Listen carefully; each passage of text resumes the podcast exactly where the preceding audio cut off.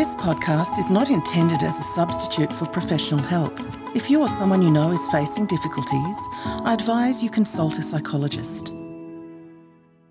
Hi, everyone, and welcome to Psych for Life with Dr. Amanda Ferguson. I'm your host, Dr. Amanda Ferguson, and today I'm discussing why how we work is so topical with Dr. Amantha Imber Dr. Imber is an organizational psychologist and founder of behavioral science consultancy Inventium. Amantha is also the co creator of the Australian Financial Review's Most Innovative Companies list and the AFR Boss Best Places to Work list. Amantha is also the host of the number one ranking business podcast, How I Work. Amantha's thoughts have appeared in Harvard Business Review, Forbes, Entrepreneur, and Fast Company, and her latest book, Timewise, was released in July 2022. Amantha, you've consulted to some of the largest, most influential organizations in the world, and your podcast, How I Work, is ranked number one in business podcasts, up to 3 million downloads now. Uh, over 4 million now. Oh my goodness, over 4 million. I mean, as organizational psychologists, clearly we're interested in how we work. But why do you think so many people are so interested? Well, I think we we spend about a third of our adult lives, our waking hours at work. And, you know, I, I think that the pandemic has really brought a more human centric approach to work and, you know, putting human beings at at the center of the work experience. So people, I think, are not settling for maybe what they did before and they realize that there's a better way. So I yes. think that there are a few reasons why, you know, org psych and the psychology of work is of interest. Yes, because we knew all of these trends were were definitely happening before the pandemic that people wanted more flexibility, they were crafting their jobs, their careers even more, they wanted more autonomy, freedom um, and all these great things that the pandemic seemed to have really driven. Um, for for employees so that we now of course have the power shift that was already happening really very exposed and very obvious that employees now have a lot more power than they used to have which is an exciting time really isn't it? Definitely yes. I, I think it's a very good thing um that, that the power balance has shifted. Yeah. In your consulting have you seen a shift and and are you seeing that the top stakeholders are really um, interested in this and helping this this shift in power for individuals? I, certainly, you know, when I was consulting thirty odd years ago, it was almost soul destroying to try and drive change through organisations because of the hierarchical nature structure that was really um, putting forcing the grassroots putting the employees in a position where they had to change whereas the top stakeholders weren't really buying in um, but I guess they must be buying in these days, or are you seeing a great divide in those organizations that do, that are enlightened and those that aren't? Yeah, look, I think for organizations that approach us at Inventium, which is the behavioral science consultancy I run, I think that they do recognize that there is a better way and they're striving to help people um, improve their well-being at work, improve the way they approach their work, um, their personal productivity, so that they can really be making um, progress on the things that matter to them. So that's certainly what we're seeing the leading organizations do, which are, yeah. um, you know, the ones that tend to approach us, I'd say.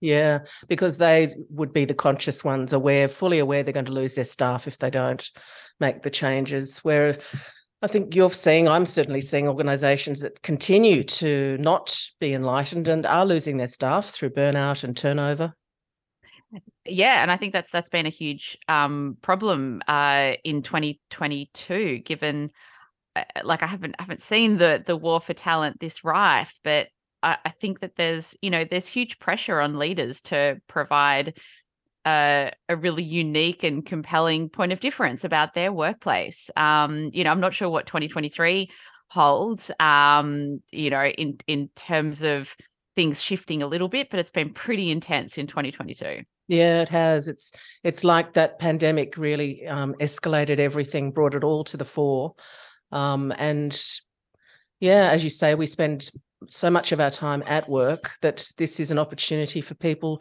not only to reinvent organizations as you say but themselves very much as workers and and i think that's you know i don't know what what the futurists are, ta- are saying is coming for us as individuals but we are changing so fast now in all ways aren't we?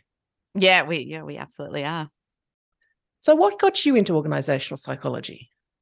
Well, I grew up with a mother that was a clinical psychologist, and she would share with me stories about the kinds of of, of work um, and you know people that she would work with and problems that she would try to solve. And she would describe herself as a detective of the mind, which I, I thought was really cool. And I also wanted to go into a profession where I was helping people in a meaningful way. Yeah. Um, I assumed that I'd become a clinical psychologist like my mum because I think it's a fascinating field. Yeah. But in second year psychology, I learned about the different fields and organizational psychology was something I didn't know about, uh, you know, which is essentially helping people perform better and be happier at work.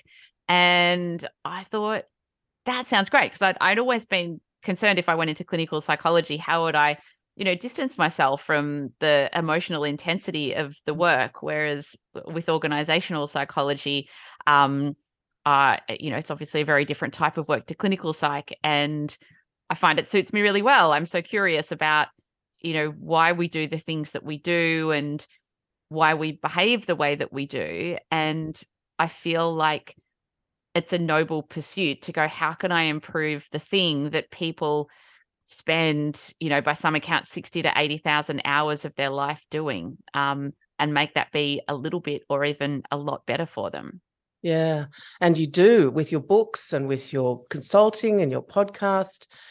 And it's where we show, we present our real self as much as most places as well isn't it at work? So we we do see the person and the as we say in organizational psychology the fit between the individual and the organization and the team and so forth. And and that fit is always fascinating where the individual person shows up and how they do and and how we help them um, in a way that still means that they're protected and psychological safety has come to the fore now as one of these features from the pandemic which is very fantastic. Um, and yeah, as you say, it's it's it's very fulfilling to do that work of helping people in a place where they spend most of their time.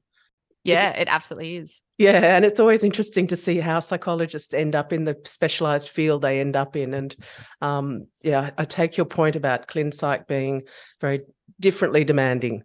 Mm. So, what do you think it is about your podcast that drove you to to set that up?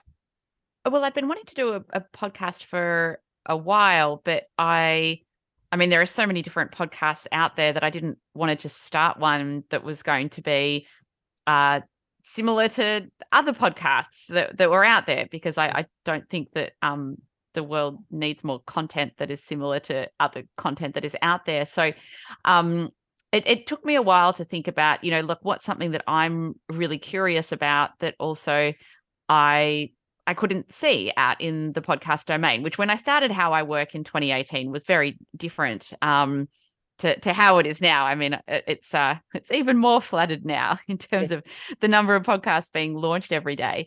Um, but the question that I wanted to to to get answers to is I would observe these people that are highly successful in their field. Um, and you know, like in organizational psychology, I, I look to someone like Adam Grant, who's a hero of mine, and you know, Adam has the same amount of hours as the rest of the organizational psychologists in the world, and the rest of us mere mortals as well. Yet he has achieved so much more than the average org psych with, you know, how he uses his time. And I thought, well, surely that's true of people that have achieved a lot. And so how I work sets out to uncover, kind of go behind the scenes of how people approach their work. So, mm. not the work that they're producing, not the ideas that they're putting out into the world, but actually, how are they using their time? How are they structuring their days? How, you know, what are the what are the um like time or efficiency hacks that are working for them?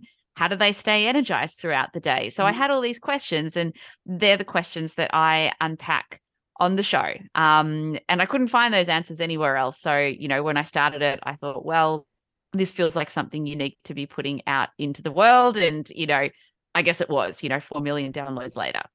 And that's fantastic for our time as well, because with so much, as we say, VUCA times, the volatile, uncertain times we're in, uh, people are needing to manage their boundaries, manage their time, and be productive in areas, yes, at work and other areas, because we've got so much taking our attention. So, how useful is your podcast? Very. Thank you. I, I, would like to think it's a good use of people's time if they if they check out how I work. Yes, absolutely. All the tips that are there from all these high functioning individuals. Um, I've seen you interviewed about productivity and um, beautifully on the the use of the word no. Um, again, boundaries um, and the four day week that I believe your company's now um, finding is very successful. Well, we see benefits to the four day week so that people have a more balanced life, they can be more productive, and they can save that one day of the week. I'm wondering whether some organizations will pick up on the four day week, but not be able to make it work well for the individual. I think it does require change. I mean, to ask someone to do five days worth of work in terms of what they are allocating five normal length or maybe more than normal length days to, and suddenly find a way to to cram that in inverted commas into four days like you can't just keep doing things the same way mm. that is completely illogical and irrational to go that will work so we found and we've certainly worked with a lot of organizations um, and spoken to a lot that have adopted the four day week uh, that things need to change. So we, um, like Unilever, for example, uh, have, have been one of the higher profile, larger organizations to adopt the four day week. Um, you know, we we've been fortunate enough to work with them to help train their staff on how to change their work behaviors and how to improve their productivity so that they can comfortably still be 100% um, productive in, in terms of how the four day week works, where you are expected to produce the output of a full timer, but do that in 80% of the time. So, eh, you know, to think that you can do that without uh, learning or doubling down on productivity strategies, I um, I think is uh, um, yeah, a bit of a misnomer. Yeah, and a great use of an org psychs training and um, research to be able to help redesign the work practices and the workplace and the culture and um, is it very restrictive do you find of individuals to be in a four day work week? Do they are they finding that they may have um, paid too much attention to their phones and now that they they're restricting that use? I mean that's got to be good for their mental health. Uh, look it is where they're able to um, control that behavior uh, so like it it certainly it doesn't work. I think it's really hard to condense your week into four normal length days if you are still um, falling victim to a lot of digital distractions during the day. Like if you've got social media or your inbox open all day, yeah. um, it's it's really hard to be fully productive and actually fit a full time job into four normal length days. So, you know, therein lies the challenge for companies that are moving to a four day week to really think how do we how do we train people um, in what are more productive work habits, but also how do we get those habits to stick? Like it's mm. one thing, you know, um, having your inbox mostly closed for one day, but it's another maintaining that behavior over a three or six or 12 month period. Yeah, as you say, it's a big change and a lot of adjusting for a lot of people. I guess some industries won't be able to move that way, and that will just be the nature of different work. Is that what you see? Well, look, from the research that I'm across, I, I haven't encountered any industries that um, that simply can't make it work. I know that uh, Andrew Barnes, who's um, the co-founder of the Four Day Week movement, mm-hmm. has um, you know has got evidence that it's worked across. I think almost every industry that there is. Um, certainly, some industries will have unique challenges. For example, if you've got shift workers, yep. um, that presents unique challenges, but they're certainly not insurmountable. Um, it's just thinking, um, you know, sometimes creatively about how do you overcome that. Mm. And I'm not across the research on what the downsides are for the four day week, but there must be some. Look, there's there's actually not a lot from from the research. Uh, it's mostly upside, but I mean, it does require a, a leadership team or an executive team or a board ultimately taking a leap of faith into something that's going to be very very foreign to them, um, and and kind of hoping that they're like the you know hundreds or thousands i'm not sure how many point at this time of other companies around the world that that have trialed the four day week i think the key is to start by seeing it as an experiment. Um, that's certainly what we did at Inventium when we uh, tried it out two and a half years ago. So we ran it as a six month experiment. We had hypotheses that um, that we uh, wanted to assess in terms of why we thought it would be a good thing for the business, and we collected a lot of data um, with our team and. Uh, all our hypotheses um, were were supported, so it was a really successful experiment. But I think for leaders, you know, rather than thinking you have to take make a big permanent change, yeah. see it as an experiment. I know that for um, Andrew Barnes at Perpetual Guardian, it started an, as an eight week experiment. Mm. And if it fails, it fails. Yeah. Um, but there's a really good chance that it will succeed. Yeah. And with that fantastic scientific approach, then you're more likely to see where it might fail and how you could make it work better rather than just trying to implement it up front. A staged approach. Great. Yeah. Makes sense. Mm. So, where do you see your work going for the future? Do you see yourself doing more of the same, or I think see you pivoting quite beautifully um, in the changes in the world? Are you, as you say earlier, waiting to see what maybe the next years and so forth will bring, and where the needs are going to be? Look, a big focus for us is thinking about how can we continue to build what we would refer to as focus fitness. Um, you know, I think it, it's become increasingly hard, particularly for knowledge workers, to yep. do deep focused work in the age of digital distraction. Um, you know, we already have programs that address that and get really good results in terms of productivity and well-being gains. But I think mm-hmm. that there's more we can do on that front. So we're currently running experiments to look at how can we build people's um, ability to focus or their focus fitness and um, you know if like if if that's of relevance for people listening um, i would welcome them to get in touch um, because we are running experiments at the moment if you if you keen to be a part of that. Fantastic. And again that's so helpful for all of us with our attention being almost robbed by uh, tech these days. And yes tech's a great thing but learning how to keep abreast of it and the changes and the the way it controls us is such a big task, particularly uh, in the world of work where a lot of people have to use their tech. Uh, yeah, it's um I think it's a really big challenge that a lot of companies are facing. So we we are trying to help solve that one. Fantastic. And I'm asking all my guests, what makes you psyched for life?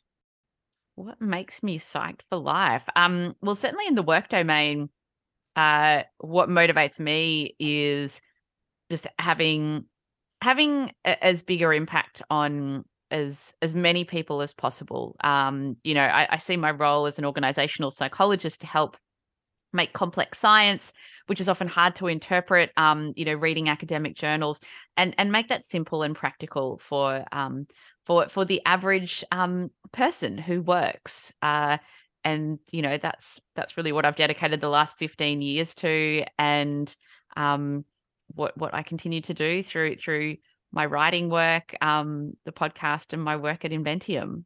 Fantastic. Well, uh, the listeners for your podcast are so lucky to have all the insights of your uh, deep research and experience, and organizations are obviously benefiting tremendously. To contact Dr. Amantha Imber, go to www.inventium.com.au. Thank you so much, Amantha, for being a guest on the podcast. My pleasure. If anything discussed in this podcast has caused you concern or distress, contact your general practitioner or health provider. To locate a psychologist in your area, call the Australian Psychological Society and locate Find a Psychologist service on 1800 333 497 or visit www.findapsychologist.org.au. If you or someone you know is in crisis, Lifeline is available 24 7 on 13 11 14 and Kids Helpline, again 24 7 on 1800 55 1800 and both are free of charge. Find out more about me, please visit my website dramandaferguson.com.au. You can find the link in my show notes. The opinions expressed by guests in these podcasts aren't necessarily shared by me.